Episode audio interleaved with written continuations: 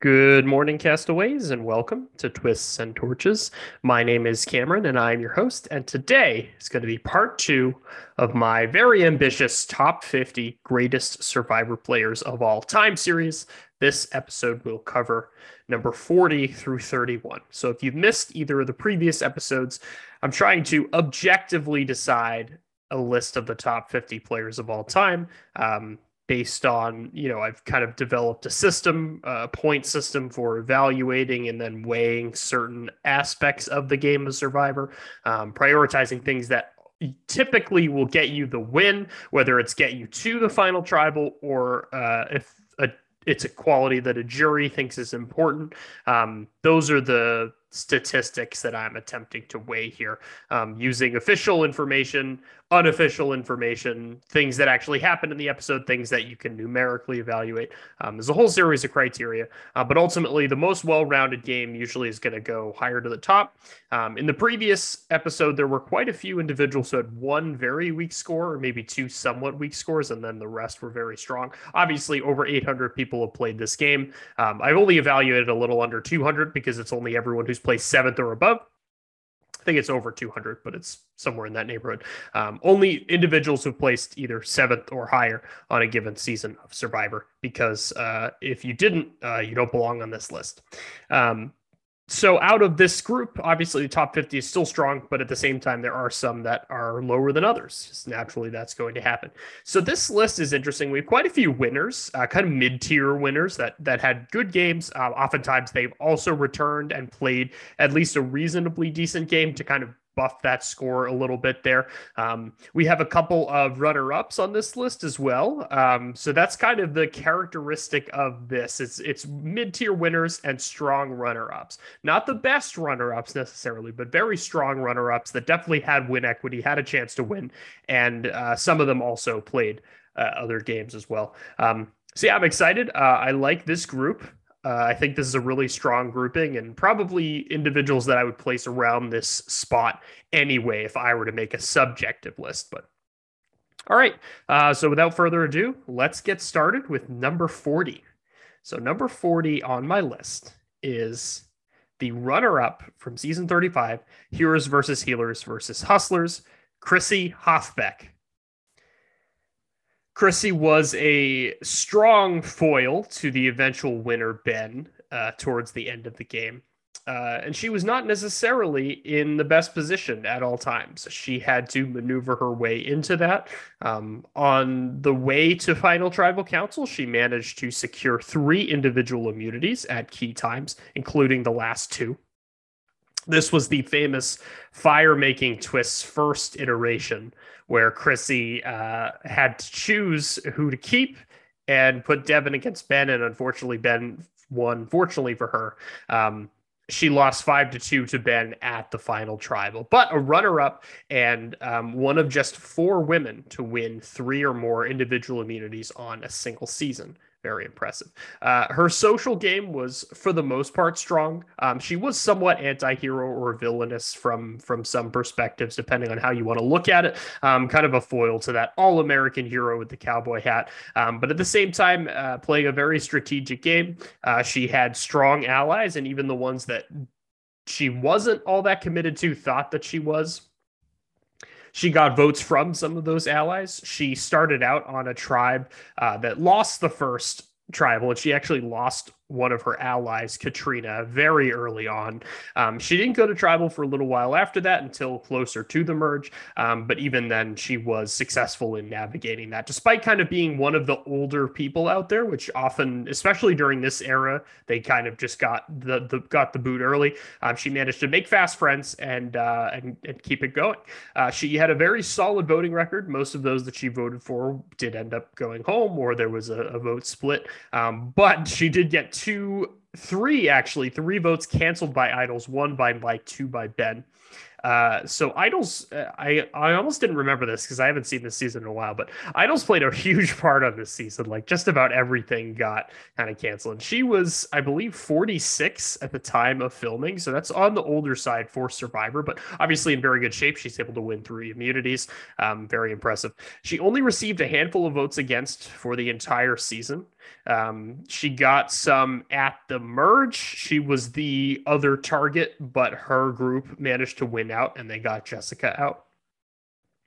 And then uh, those were the majority of the votes that she received. There was also a pre-merge where Roark went home, where she got the votes from the minority as well, just because she was seen as the ringleader. So it wasn't even a, a, serious threat to eliminate her. They always had the majority. It was just that was the target that the other group picked. Um, so total of seven votes. So that's quite good.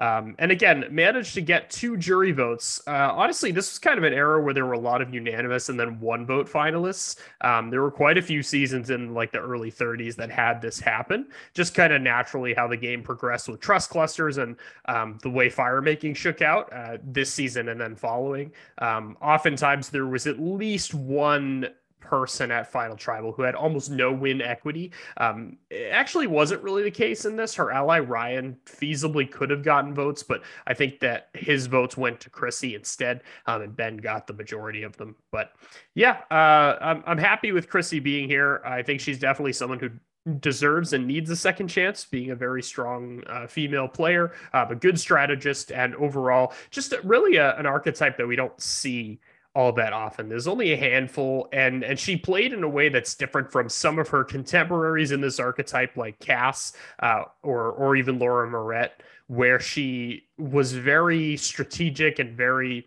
um, analytical. Uh, Kass, while in confessionals was analytical, her actions were the opposite way. So uh, Chrissy really was a breath of fresh air and a unique character, and I'm glad that she she gets her rightful spot here in the top 50. All right, up next, and this was a surprise because I thought this person was going to be a lot higher. Um, so this was definitely kind of a, a a wild card because I thought we wouldn't be seeing this person for at least an episode, maybe two, and that is uh, number 39, Denise Stapley, the winner of Survivor Philippines, um, only coming in at 39. So this was this was probably the big surprise of this list. Um, I think that Winners at War actually hurt more than helped, despite the fact that she got to day 36 and placed very high. Um, because her Philippines game, despite going to every tribal, she only received a total of six votes the entire season which percentage wise, because that's how it's handled for the purposes of of filling a stat and giving them how many votes against did they get versus how many votes they could have received. Um, because you know someone like uh, someone who doesn't go to tribal at all in the pre-merge is uh, like someone from Luvu, like Erika, is not going to doesn't even have a chance to get votes there. So that's not quite as weighed as heavily. Um, but then she received a lot of votes against on Winners at War. Um, about half of the post-merge tribals, she received a vote or two, um, and then she got some of the pre-merge, obviously, that were canceled by Sandra's idol. Um, so she she received quite a few. She wasn't exactly in a power position the whole time. Uh, but let's talk about her Philippines game. Um, she won in a six to one to one vote, uh, very impressive, and famously went to every single tribal council. Won so few challenges. I think they won one reward, and then she won an individual immunity and then an individual reward late in the game. Um, but just a very poor challenge record for that particular season. She won, I think it was the merge immunity where uh, Penner played his idol. I believe that was the tribal where where that happened. Um, she won two on winners at war also, so that was significantly better. Her tribe actually had a shot for once, which is uh, she actually missed a tribal council, which is kind of strange for Denise. But still, her physical game, although on the surface it looks like she probably could do quite well, and she did win several immunities across her two seasons. Um, it's not quite as high as as I would have expected initially. Um, again, goes all the way to thirty day thirty nine. Um, she really navigated her and Malcolm that kind of mid game very well, whereas a tribe who'd never been to tribal was just so eager to turn on each other. Of course, that tribe included Abby, Maria, and Artis and Pete. So of course there was uh, a good amount of bloodlust there for finally getting rid of people, and they were able to use that with kind of of like allying a bit with the Kalabaw side and Penner um, until to, to kind of put them into the end game where they had a very cocky person believe that he could beat anyone and was totally fine with taking Malcolm and Denise to top four, which turned out to be a huge mistake. So that's how Denise ended up winning Philippines. Uh, very impressive game to go to every every tribal, um, and that definitely shows in in her placement here. And interestingly, I think despite her high placement in Winners at War, I believe it was sixth, uh, if I'm not mistaken. Um, uh, she was voted out on day 36. So, oh, that was before the return, though. So I think sixth or seventh. I'm not. The placings are very strange on Edge of Extinction seasons, but either way, um, did very well. Went went very close to to winning the game. There was that famous Sandra play, the idol play, which obviously is is beneficial, uh, canceling out votes against her. But she did receive quite a few. Um, I think there were several times uh, where she definitely could have gone home. Obviously, she would have in that one tribal. Um, back in Philippines, she received three votes where uh, Penner got voted out. Um, so she wasn't exactly on the right side of the numbers there. Um, a couple of votes for her got canceled as well later in the game due to an idol in Winners at War. Um, and then a couple of immunities. She received, of course, the votes d- down the stretch to to actually get her out on day 36. Um, that was when Natalie had returned to the game and her vote was canceled. And there was a whole, she w- it wouldn't have mattered anyway. But um, Denise goes out there. I think they were pretty threatened by her at that point, or at least the Tony and Sarah faction most likely was. Um, just just a bad, really bad timing for her to be vulnerable. I think if she had a chance and was able to win immunity there, she could have made a run, and she definitely had win equity on that season. Um, not quite the hardship she went on in Philippines, but but very very strong. But I do think it hurt her just because of the number of votes against, and it didn't improve too much on her physical or, or social game.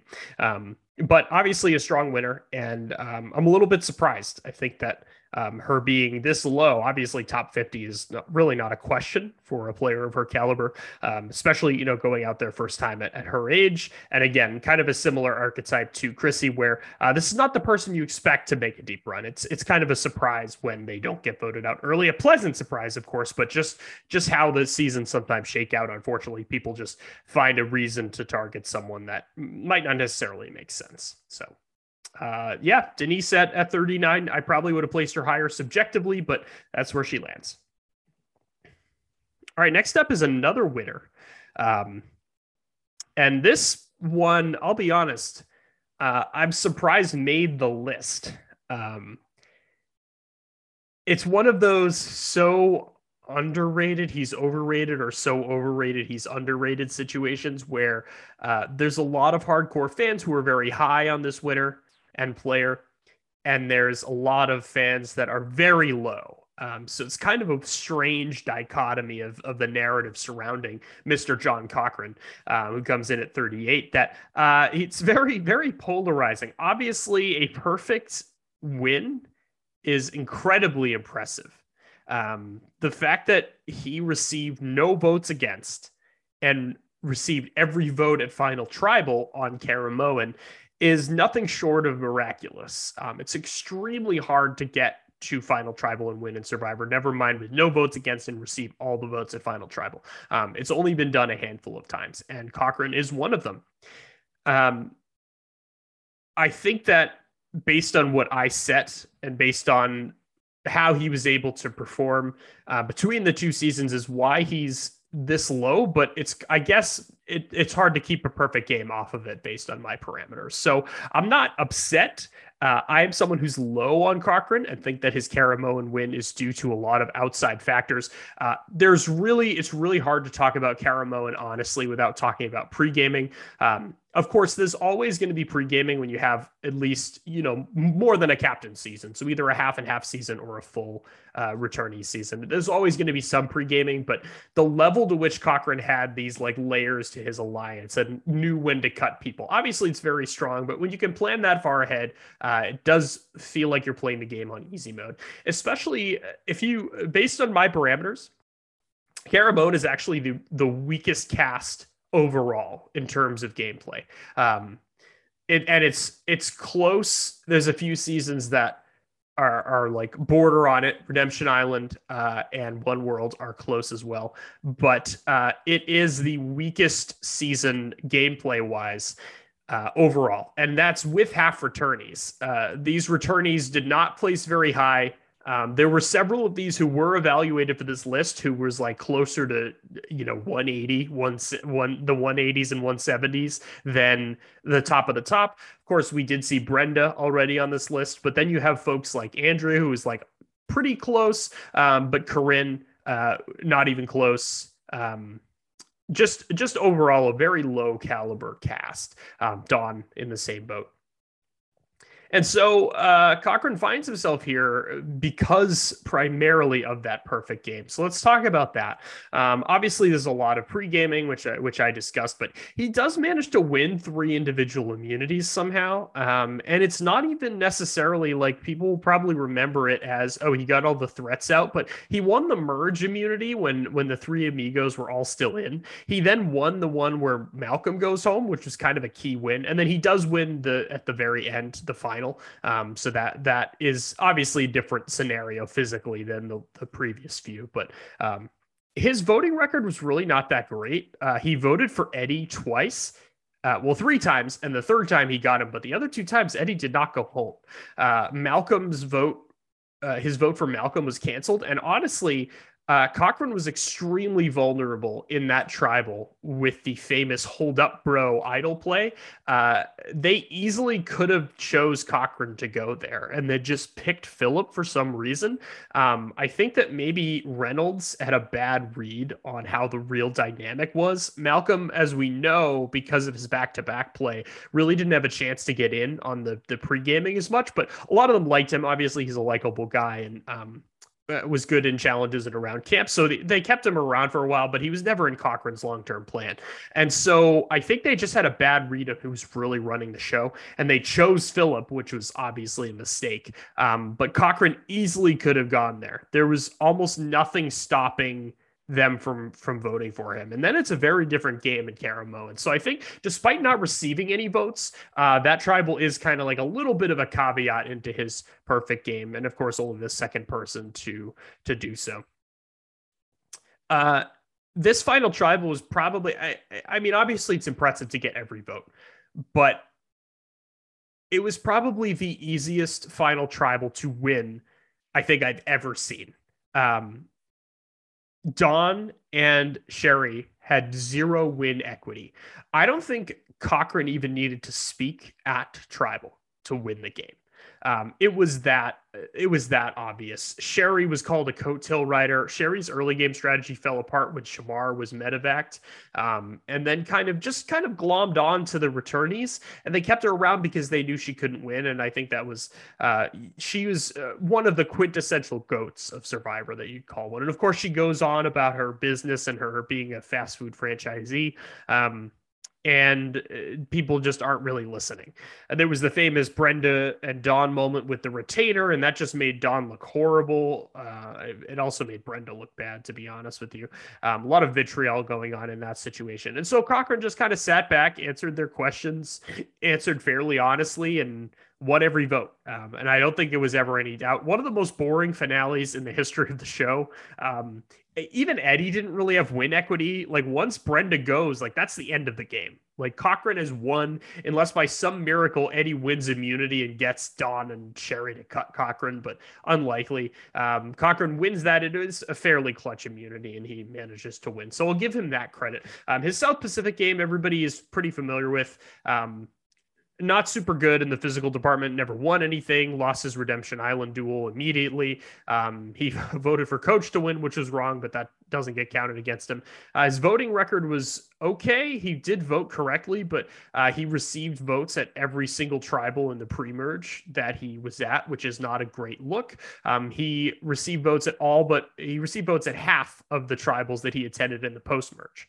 Um, so only three of the tribals he went to out of uh, out of ten did he not receive votes. So a very weak game. Um, and then obviously the physical game, he gets real, really no credit there. So uh, Caramoan's really making up for South Pacific, but also there are some kind of wrenches in Caramoan that that prevent him from going any higher. Um, I thought he would be a scratch, honestly. I, I was expecting him in like the high 50s But um, Cochran manages to squeak in. I forgot just how much a perfect game is is weighted here, uh, and so spoiler alert: uh, the other perfect games are also on this list. Um, but still, at the same time, I'm glad that I think it makes sense that he's on this list. I, I don't consider him a top tier winner, um, but it's it's hard to discredit a, a perfect game. Uh, it just is. So uh, good for Cochran, I guess, uh, coming in here at, at 38. All right, continuing the winner trend, we have another winner um, that I think probably would have been left off or like close to it, and certainly below like Cochran and Denise had it not been for winners at war, and that's Ben Driebergen. And um, not necessarily someone I'm super high on. He's actually currently on the Challenge USA, which is kind of exciting.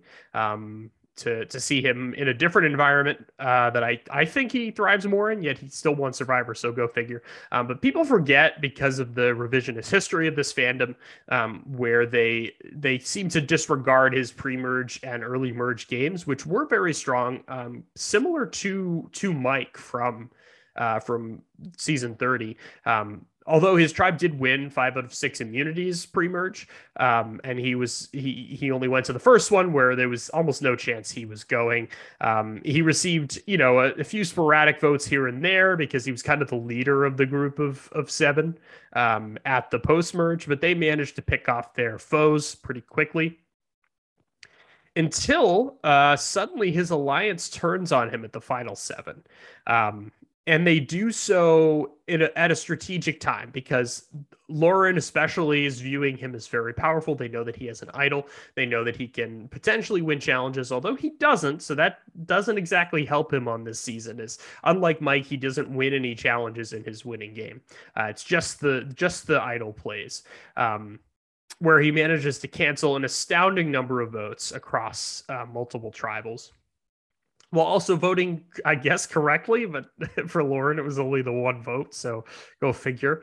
Um, and then at the end, uh, you know, manages to win fire making to get himself into the final uh, and wins five to two, as we just discussed. Um, so that's his HHH game. Uh, it's it's an okay game, uh, a little bit off maybe uh, with how you know a normal high control winner would play, which is probably why he's not uh, as high as as he could be here. Um, received a lot of votes against him, and although in the tribal portion of the game he won a good amount of challenges, he really didn't win any immunities to do himself any favors. But it's actually his winners at war game where he places fifth that uh, I think puts him sets him aside from some of the other winners that could have potentially been here. Um, he managed to uh, win.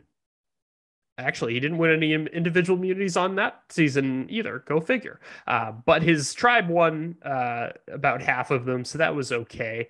Um, his voting record was decent. He usually was pretty much in the majority, uh, along with his allies like uh, like Kim, Sarah, Tony, um, and Nick at times. Winners at War had a lot of moving pieces, so forgive me. Uh, but his voting record was good. He received no votes against in the pre-merge, and then really didn't start seeing any until the very end. Um, the last few tribals where he got uh, a handful. I think one was in a split plan. One, two of them got canceled, and then when he finally got voted out, and he kind of fell on the sword. Um, this isn't really accounted for in my in my data, but uh, he essentially volunteered to go home, and he said, "Listen, Sarah, like just vote me out." Um, they were worried about an idol, if I recall right, and Natalie really just threw a big wrench into everybody's plans when she returned because that was not who they were expecting. Um, someone just be a total wild card inside with Michelle, essentially because there's nobody else, uh, and then he voted correctly for Tony at the end. Um, so not too much to say in the physical game. He, he was okay in the tribal challenges, and you would expect that he'd win a few things, but he never won an individual immunity, which is interesting. Uh, but he canceled quite a few votes with idols. He found quite a few idols. Um, his social game was seemingly better in Winners at War. There wasn't too much him versus Chrissy screaming matches uh, in that season, so that that was good for him. Um, so yeah, I think this makes sense. I know a lot of people think he's controversial because of the twist, but it wasn't his fault that that's where they put the fire making. They decided in season 35 to introduce it, um, as well as the new tribal format, which this was the second season of it that I think helped him a little bit in his win. But uh, overall, uh, Ben, uh, good player, good winner. Um, and people who say otherwise uh, are probably the same people who think Aubrey should have won Kaoh Rong. So uh, there, that's my hot take for the day. I said it. I said it, folks. Okay. All right. Okay. Anyway, moving on to our next entrant, which is continues the streak of four winners that we've had in a row here in these placements. And this is uh, the owner of not a perfect game, but a unanimous final vote. Someone who is one of the probably can rival me in his survivor fandom. He's played and won, so that uh, obviously puts him above me. Uh, and that's Mr. Adam Klein of Millennials versus Gen X and Winners at War fame. Um, again, a winner who, despite getting all of the votes might not necessarily find himself quite this high um, without winners at war where uh, he didn't place very high um, but still was in the game for a good chunk of time and had some memorable moments as well. He also just was on the just a really bad placement in terms of his allies getting shuffled around and he just was in a bad spot come the merge. So not a ton that he could do there um, but a very uh, pretty pretty good winner a very emotional winner which is not often something we see from like a young young super fan often is kind of going to be a game bot but uh, adam actually got kind of memed on for being too emotional. Um, understandable considering what was happening at home at the time of his season being filmed with his mother. Um, but at the same time you know it's it's kind of funny. He laughs about it too just his excess crying over nothing. So I, th- I feel like it's fair game. Uh, he placed 12th. Uh, he didn't win reentry, but he did make the merge on Winners at War, which in and of itself is kind of impressive. Uh, he got a lot of votes against him. Even at the first tribal, at the Parvati tribal, he got votes. Um, he got votes the one before he got voted out. It was just a mess. Uh, he did not win any individual immunities on Winners at War. He did win one on Millennials Gen X. So his physical game is not much to write home about. His voting record was pretty good on Millennials Gen X. Um, he missed a handful of them, like the first Figgy. Uh, he was on the wrong side of the numbers there. And then uh, he voted for uh, for Zeke before it was time. Zeke would then go out the next tribal, and same thing with David, where he just voted a little prematurely. Um, he had a very emotional streak where he would just kind of vote a, little bit off sometimes and just kind of go against the grain. Um, but at the end, he wrapped up all of the jury votes, and this wasn't quite like Cochran's win, where and the strength of the cast is significantly different between the two. Uh, a lot of those votes could have gone for Ken or Hannah. They just didn't. Uh, Adam had a very good final tribal performance. This is the last final tribal we've seen that had a direct question and answer. Uh, so, so definitely, I missed that time. It's been uh, five years, which is crazy.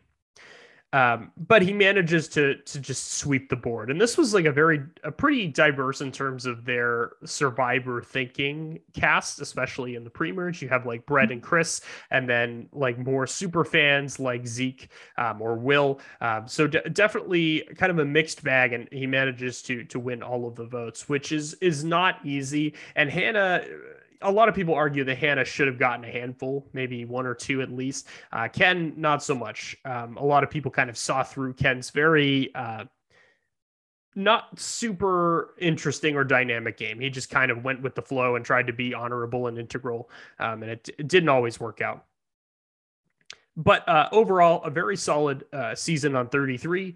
Uh, on Winners at War, he did okay. He had that, of course, famous moment with the "Can I play this?" and it was the idol podium, uh, which did not work. Um, he voted against Boston Rob uh, and Parvati and eliminated Legends on his quest to get 12th place, uh, which he was in, unsuccessful in, in going much further than that. Um, he did end up going to the edge, so he made it essentially halfway through the game before ultimately being sent home at uh, at 30 uh, day 35 on the edge, um, and voted for Tony to win as well. Um, so Adam is kind of another one of those slightly not polarizing, but like I think a lot of people think he's incredible and he's a genius and he knows everything about Survivor and his win was one of the best we've ever seen. And then there are other people who are just kind of like, eh, you know, he was okay. Um, but I do think Winners War actually helped him here despite his lower placement because I think he showed a different side of his game where he can really play with the big boys. Um, so I'm happy to see Adam kind of here in the in the mid 30s. All right, next up, breaking from the winner streak. Uh, now we're going to have a little bit of a runner ups streak here. Uh, so, starting with Domenick Abbate from Ghost Island, um, and also on the Challenge USA right now. Uh, Dominic is a uh, kind of mafia boss looking dude from uh, from New York, uh, and uh, ultimately was the closest runner up to winning uh, statistically in survivor history. Uh, oftentimes, five wi- five votes is enough to get you a win. There are winners who won with less. Uh, Richard Hatch, notably, only had four votes to win. So, uh, in a jury of 10, he got five of the votes, which is 50%, but five votes is significant to win in a final three. Uh, ultimately, Laurel, the third place finisher, broke the tie and sided with his close ally but rival at the final tribal, Wendell to to win. So he lost six to five, uh, incredibly close. And Domenick also received only two votes against him the entire season. Um, Chris Noble wasn't even the one who who voted against him, um, which is which is funny. He had played, uh, I think, an idol at that tribal anyway, so it wouldn't have mattered. But uh, he got two votes, both from Jonathan uh, Donathan down the stretch, uh, kind of revenge votes uh, I believe, where Donathan's just kind of mad that he's in a bad position and just voted for him on a whim in case an idol was played or something like that. Uh, he did win two individual immunities as well um, at the age of 38, so no small feat. Um, this was a pretty physically strong cast, including Wendell. Um, his he had that famous feud with Chris Noble where they went back and forth with confessionals. His tribe was in, immune Naviti, of course, the whole Naviti strong thing for much of the pre-merge, um, and he was a big part of that. So physical game, he actually does probably better than you'd expect. Uh, down the stretch, uh, he really was in tandem with Wendell and kind of the rest of their core. That they had layers. They had kind of like a Laurel and Donathan package. They had Angela here. They had Chelsea here. And although this is one of the poorly edited, more poorly edited seasons I think we've seen, Domenick's one of the exceptions because he was so over edited that we got a very good, uh, very good information about his game. Uh, he used uh, there was uh, an immunity idol that negated a vote that he cast for Michael, um, but other than that, he was spot on. I don't think he missed a vote except for the first one he cast, which was for um, for Angela very early in the game. Uh, he got five votes, so it was the first five jurors um, were the ones who who voted for him, uh, and then it was the second five that voted for Wendell. So kind of an interesting split there. Um, had it still been a nine person jury, uh, he would have lost anyway, so it wouldn't have changed too much. Uh, just the number of votes would have been different. Domenick's certainly one of the more popular people that people say need a second chance. I mean, statistically, he is the closest to winning anyone has ever been without actually winning. Um, you can talk about people who lost final the final challenge, but they still have to go through the final tribal and actually get those votes. Uh, Domenick, we know for a fact, was one vote away any of those people switching, even Laurel. So six people, if they had just made the other choice, he he could have won the game. Uh, hell, even if one of those people voted for Laurel, not even necessarily that he got a vote, like that's how close he was. Just like such a slim razor margin, and again, only got two votes for him the entire season. Very impressive, uh, even with the immunities and such. Domenick obviously belongs here. Uh, I think he's probably one of the best two or three runner-ups of all time, um, and I'm I'm happy that he's placed here in the in the mid 30s as well.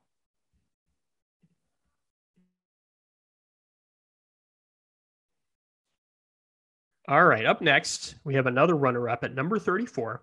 And this is another, uh, this is a two time player who is also on the Challenge USA right now. So, kind of an interesting uh, little theme here. We got, we got three on this list. Uh, this person placed both sixth and second, so an average placement of four, which is very high, um, and was on some very beloved seasons, um, and, and was really a, a strong and, and, character that a lot of people enjoyed. And that's Tasha Fox. Um, not at all surprised to see her on here. Um, very well-rounded game, and very few votes against her, if you even if you add them all together. And although she didn't quite manage to get any votes at that final tribal in Cambodia, um, there's no denying that she played two two solid games. One arguably a, a good to great game. So Tasha, um, the reason she's here, obviously, uh, well-rounded, right? Um, although she didn't win any individual immunities on Cambodia, she did win three on Cagayan. Um, her Cagayan game was really uh, an kind of an underdog story in a way. Uh, the Luzon tribe was an absolute mess, uh, losing three out of four tribals, uh, three out of four challenges early on, and they had to vote out her ally J'Tia finally. Um, at the third tribal, fourth tribal council, uh, because uh, frankly, it was overdue. Uh, eventually, after the tribe swap, she finds herself uh, once again with her tribe mates Spencer and Kass and aligned with them, but also with some new faces like Sarah Lacina. Uh, at the merge, there was the famous, you know, top five situation where uh, everyone knew that Sarah was the swing vote. She was kind of siding with Tasha's side, um, but ended up, uh, you know, and ended up sticking with that. But Kass actually flipped on their alliance, which just spiraled the, the season into chaos. Um, Tony took it upon himself to eliminate his own allies, every other tribal. Um, but Tasha was immune for a good stretch here where things were really chaotic. Um, her voting record was not great. Um, she voted incorrectly multiple times. She voted for Tony, Jefra, and Woo when they were not eliminated. Um, and uh, you know that that does go against her a little bit but she only got votes when she was actually voted out. Um, so she seemed to be a fairly well liked person, definitely at the beginning, especially with you know a tribe with so few people that dwindled so quickly to not get any votes um, is is impressive. Um, at the very end, you know, at the the final six was when she got her four votes to send her packing, um, and then ultimately she voted for Woo to win. Actually, she was one of the few that did. She was the only one actually, so she got that wrong, but that doesn't count against her. Um, and then of course she was a fan favorite naturally, uh, as evidence evidenced by the fact she was voted into Cambodia in the first place. Um, and this was her probably her better game, despite uh, the physical game not being as strong. Um, in the in the individual portion, of course, in the tribal portion, her physical game was not great in Cagayan, but it was okay here. Um, she didn't win any immunities, and she got a lot more votes against. Um, she was the target of part of the witches coven early on, um, and then she got a stray vote from Keith, and and then one from Kelly the next time, and then in the the wacky, uh, you know six person tribal with the Jeffastrator. She was actually one of the people who received three of the votes. Um, her, Jeremy, and Spencer were on the other side from Keith, Kelly, and Kimmy. Um, and she was the one that actually got those votes. I believe Spencer was immune at that point and ultimately she was ineligible because of that. And so they had to revote and like break the tie. And ultimately kimmy uh, goes home betraying the group and then ended up paying the price for it in that situation. Uh, but tasha survives another day. She then she actually had a very strong voting record here um, other than the canceled votes for kelly and Fishbach um, and then one incorrect Abi-Maria vote. The rest of them were on the nose. Um, and although she didn't get any jury votes i think her tr- final tribal performance was pretty good. Um, spencer got got a little bit lambasted here. Um, they talked about a lot about his, you know, his shortcomings in the game, despite talking about wanting to improve from Cagayan. He really didn't, uh, despite winning the multiple immunities. His social game just wasn't there once again. Uh, but Tasha was kind of a foil to that in a way. Like she was kind of like, well, I am a social person. Uh, but Jeremy, of course, with the big bomb drop about having a baby on the way, and he cleaned up the votes uh, with it with an extremely impressive game. And it's it's really hard to fault him him for that. And and Tasha was just up against very stiff competition. Cambodia is one of the highest uh, seasons here that of strength of, of players, um, and so that that definitely helps her. That the fact that she even got to final tribal in this situation, although she didn't get any votes, um, so that's that's too bad. But she's still able to between her two games string together enough to to place here. And and I certainly agree. I'd love to see Tasha again. It's cool seeing her on Challenge USA. Um, but uh, yeah, uh, great great character character, great player. Glad to see her here. All right, come up next once once again another runner up at number 33. This is an old school contestant, very old school. I'm talking all the way back to 2001 when Colby Donaldson famously purposely lost the game of Survivor Australian Outback.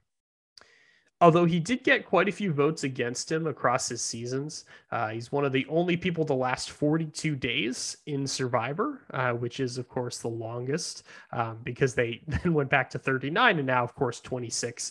Um, so it's definitely, uh, definitely was a different game back then, even the number of days. So he did get a few votes against him. Um, at the I believe it was the merge tribal. There was like a big, uh, big vote get where he received quite a few votes, um, but it was a five to five tie between uh, Colby and Jeff Varner. And uh, Jeff had had previous votes against him, but Colby didn't. So Jeff was the one that that went out. Um, so it was it was a kind of a revote with a tie, um, and and Colby was the one that that survived um, by the skin of his teeth. So that hurts him a little bit, um, but his voting record is good. Um, I think he's correct throughout the entire season. He votes for the right person, except for once he voted for Roger a little bit prematurely. He didn't go out till the next one uh, but wins five individual immunities in a row. Um, but from the sense that we get from the post game interviews, I don't think he was in too much trouble anyway. Uh, he was very well liked, kind of the Captain America type guy, as they were eliminating, you know, the the other side. Him and Tina were working together at this point, um, and ultimately their alliance was the one that got to the end. Colby, uh, of course, makes the tragic mistake to I want to pick someone who's worthy and decides that sending Keith the chef home uh, was the right thing to do for his honor. Again, this is season two, so the way people played is very different. Uh, even what Richard was doing on season one, people thought was immoral, despite it being a game for a million dollars. But obviously, his physical game is very strong here, and he does make essentially one big mistake in the game that costs him, but he still got three jury votes, so it wasn't a total loss.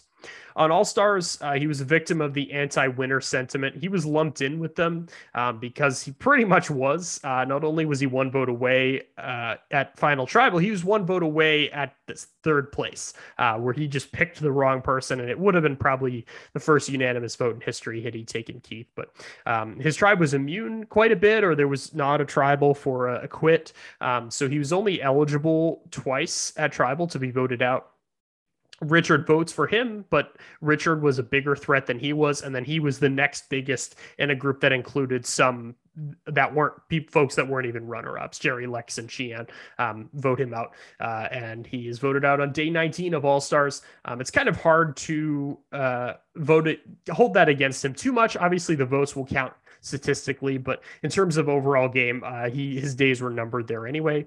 On Heroes versus Villains, he came in. He was not part of the pregame alliance, so he was on the bottom. He found himself kind of in with the other bottom feeders like Stephanie and Tom, uh, which is interesting. Some of the folks who well, at least one of them who's on this list. Spoiler alert, yeah, Tom Westman's on this list. Uh, but he found himself with some other essentially legends, um, but they were just on the wrong side of the numbers. That Heroes Tribe is really stacked um, and, and, really hard to compete with. But um, he managed to survive uh, partially thanks to an idol play from um, from Tom he received two votes at that tribal that were for the split. This was when it was still kind of primitive uh, how they split things, um, still pretty early on. Obviously, the Tyson vote, uh, just a vote after this one or two, um, definitely kind of, or I, actually, it's three. Heroes lost a lot in a row, geez. Um, but ultimately, uh, that would kind of springboard the way that votes are split moving forward. That would kind of launch a new phase of it. But this was still before that, um, so they weren't very good. So Cirie still goes home despite them trying to split.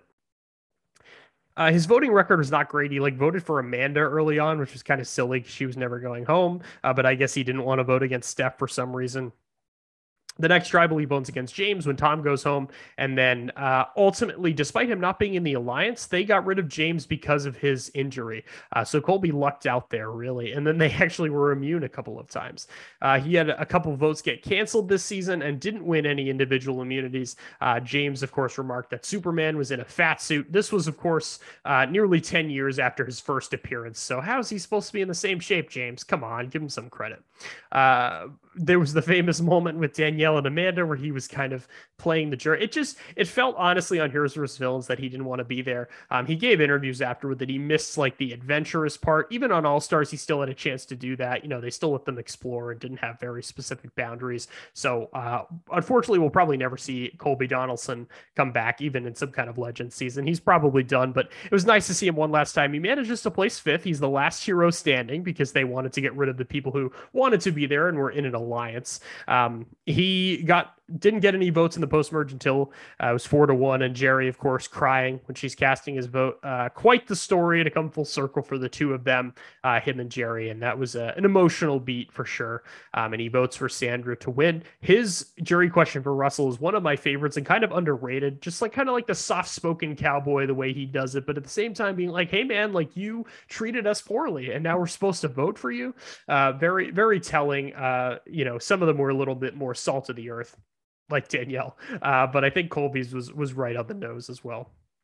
So a decent placing, not the best performance in Heroes versus Villains, but uh, he did what he could. Um, and uh, overall, I think uh, this is. I, will be honest, I'm kind of surprised to see him this high. Uh, I thought if he was going to make it, it was going to be low. Um, but his very strong Australian Outback game, I guess, kind of makes up for um, the weaker games later on. But Heroes versus Villains was okay, and he didn't get that many votes against him either, and he got all the way to day 37. So hey, good for him. Uh, but Colby Donaldson coming in here at 43. I'm sorry, 33. Whoops. All right. Next up, we have not a runner up. This is actually a winner. Uh, we have uh, someone I've already talked about a little bit uh, just because of his ally.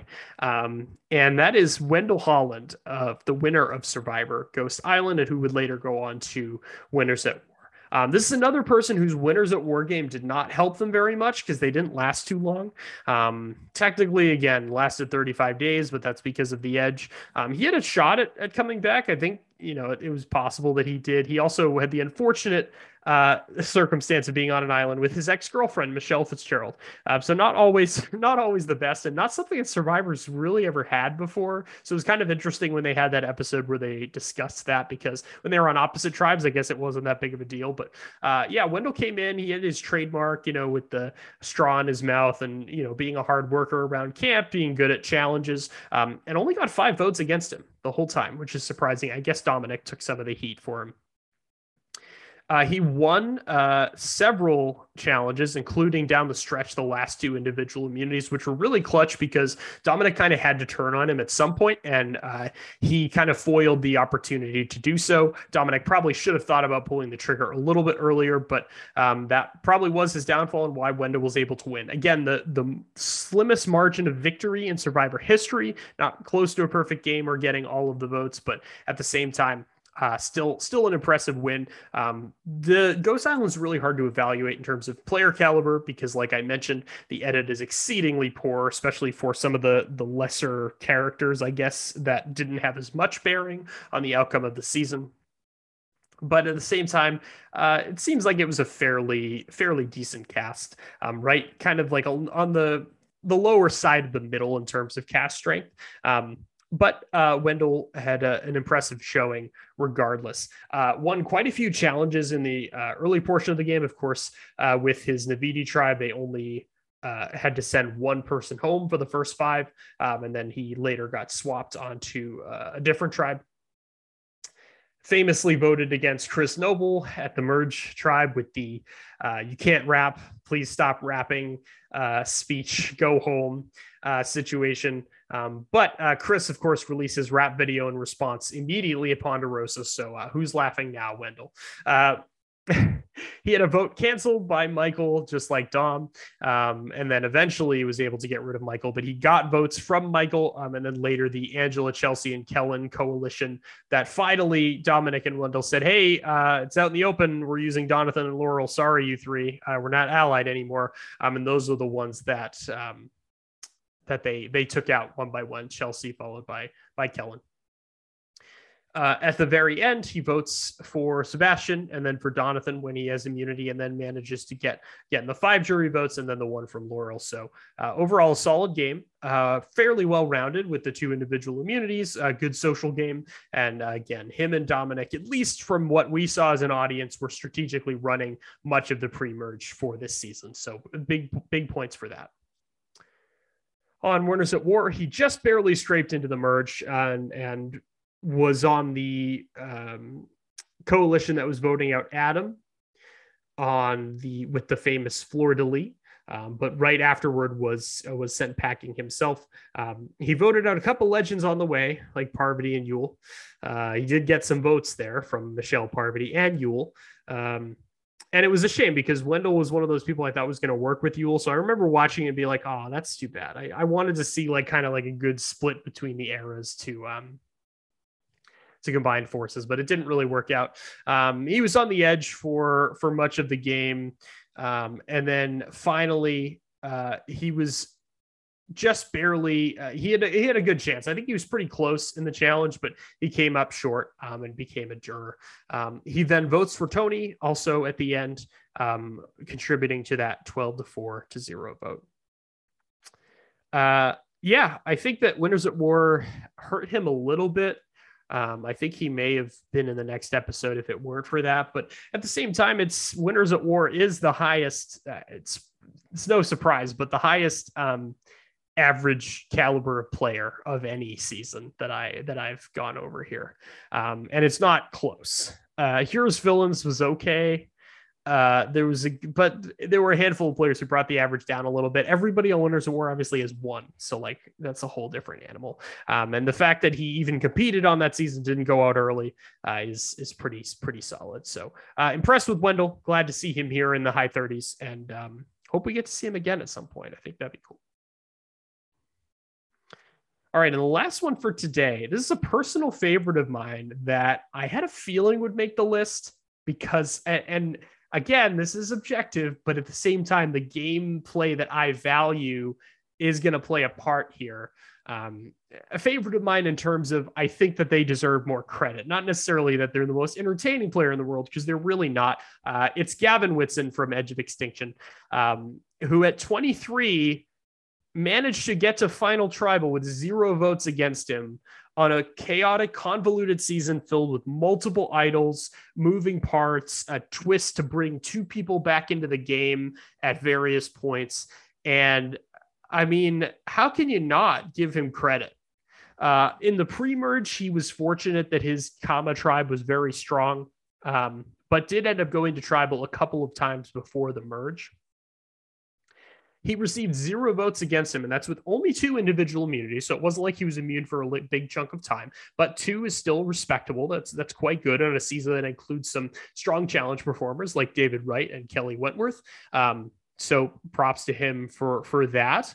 Um, he does get four votes too at the end. So it's not like he completely, uh, that's the same number of votes that Tina got that Richard Hatch got. So that's not, uh, that's not no votes.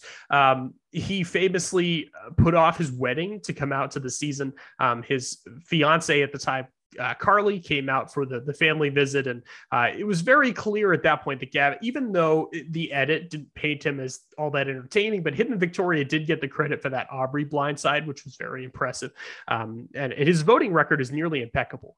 Um, I don't think he was ever wrong. He only had votes canceled by Rick and Chris at the very end. Um, so nearly perfect there too. I mean, it's hard to how do you argue that that Gavin doesn't belong here? Uh, he played one of the best new person games we've ever seen, and unfortunately, you know, the famous the twist is not on trial here at Final Tribal may have cost him the win. Um, I am Team Gavin, hundred percent. That the jury doesn't get it wrong that often. I think in the last 20 seasons, maybe three or four times maximum, and some of those are marginal. The jury has gotten it, in my opinion, objectively wrong. This is, of course, one of those times. Uh, I am not a Chris propo- I, am not a Chris hater. I don't. There's nothing wrong with Chris Underwood. Uh, he's not going to show up on this list, by the way, um, which shouldn't be that surprising given the, the parameters I set. But he played 12 days and I, I don't want to rant i want to talk about gavin but at the same time gavin played 39 days with multiple people entering back into the game so he attended a lot of tribals. 12 tribal councils. Um, that's almost as many as Denise. Denise attended 14 on her season. Uh, and this was with winning the first, his tribe won the first four, four immunities. So, but I don't think he was at that much of a risk anyway. He was pretty well ingratiated with like Ron, Aurora, Victoria. Uh, he seemed like a popular person, seemed like people really liked playing with him. And he was never on the chopping block at all. Um, and at 23, I mean, you have to give this kid some credit, right? Um, unfortunately, Chris's ability to connect with people outside of the game where there's no trust problems, there's no real reason to deceive. All it is is spending time together, helping each other out. You can catch people fish, you can build them a shelter, you can build them a fire. And Chris was pretty good at that. And people really connected with him, and there's no pressures of the game. And then he is able to come back in. He's got half an idol and he runs it to final tribal course, that famous taking the necklace off and giving it to to Julie to face off against Devens, essentially bringing Gavin with him to final tribal, thinking he could beat him and winning in fire. Of course, a huge move, probably some of the best four days of gameplay I think anyone's ever played. But at the same time, it's kind of hard to argue with 39 days of uh, near perfection by Gavin. Um, but he does get some votes. Uh, it wasn't a total loss.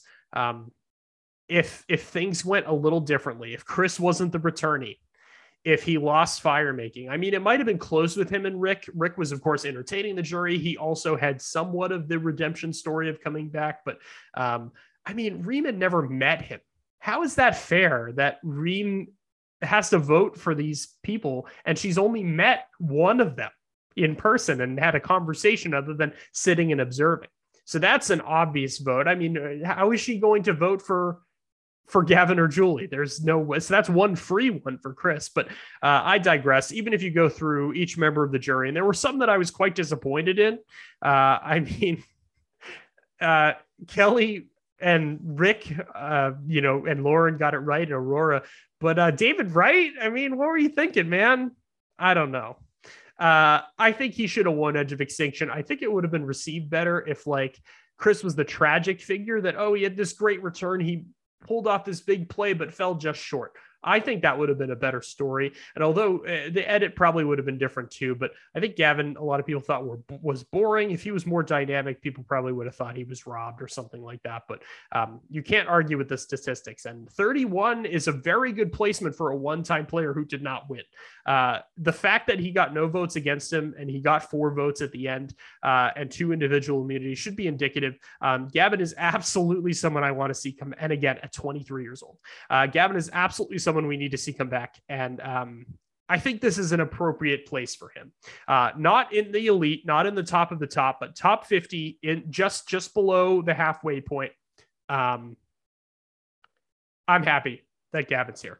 And if you are mad, if you are mad, if you say, Cameron, you rigged this to to make a point about Edge of Extinction. No, I would have put him in like the top 10 if I was doing that, or the top 20 at least. I mean, 31. What, what's so impressive about 31? So uh, Gavin belongs here. Uh, the numbers show it. And Chris, I mean, Chris doesn't. He didn't play enough game and he got more votes against him than Gavin did, despite Gavin getting less votes at final tribal. Um, so go figure. But uh yeah so that's it for for tonight uh, or this morning or whenever you're listening to this uh that is the that is the list from 40 to 31. So next week we'll be back with 30 to 21. This one we're really starting to get into the elite of the elite. The top 25 um, is really where you push into these are like the legends territory, some of the best to ever play. We've got some dominant physical players. We've got more runner ups. We've got more winners. We've got some folks that didn't quite make final tribal that many people said should have, and that just missed. We've got some more winners, both winners at war and non winners at war winners. And I think that it's a good representation of uh, several eras of the show as well. So, an exciting episode to look forward to next week. I'm looking forward to it. Um, but in the meantime, thank you so much for listening. Go ahead and subscribe wherever you're listening to us. Uh, to this podcast. Um, we're available on many platforms, but wherever you listen, feel free to, to give a subscribe. If you are enjoying this, please share with a friend, a fellow Survivor fan. Uh, it's more fun to enjoy the show talking with others. And that's part of why I enjoy doing this podcast. Go ahead and follow us on Twitter as well at twists, the letter N torches. Um, And uh, again, uh, thanks so much for listening and have a good one.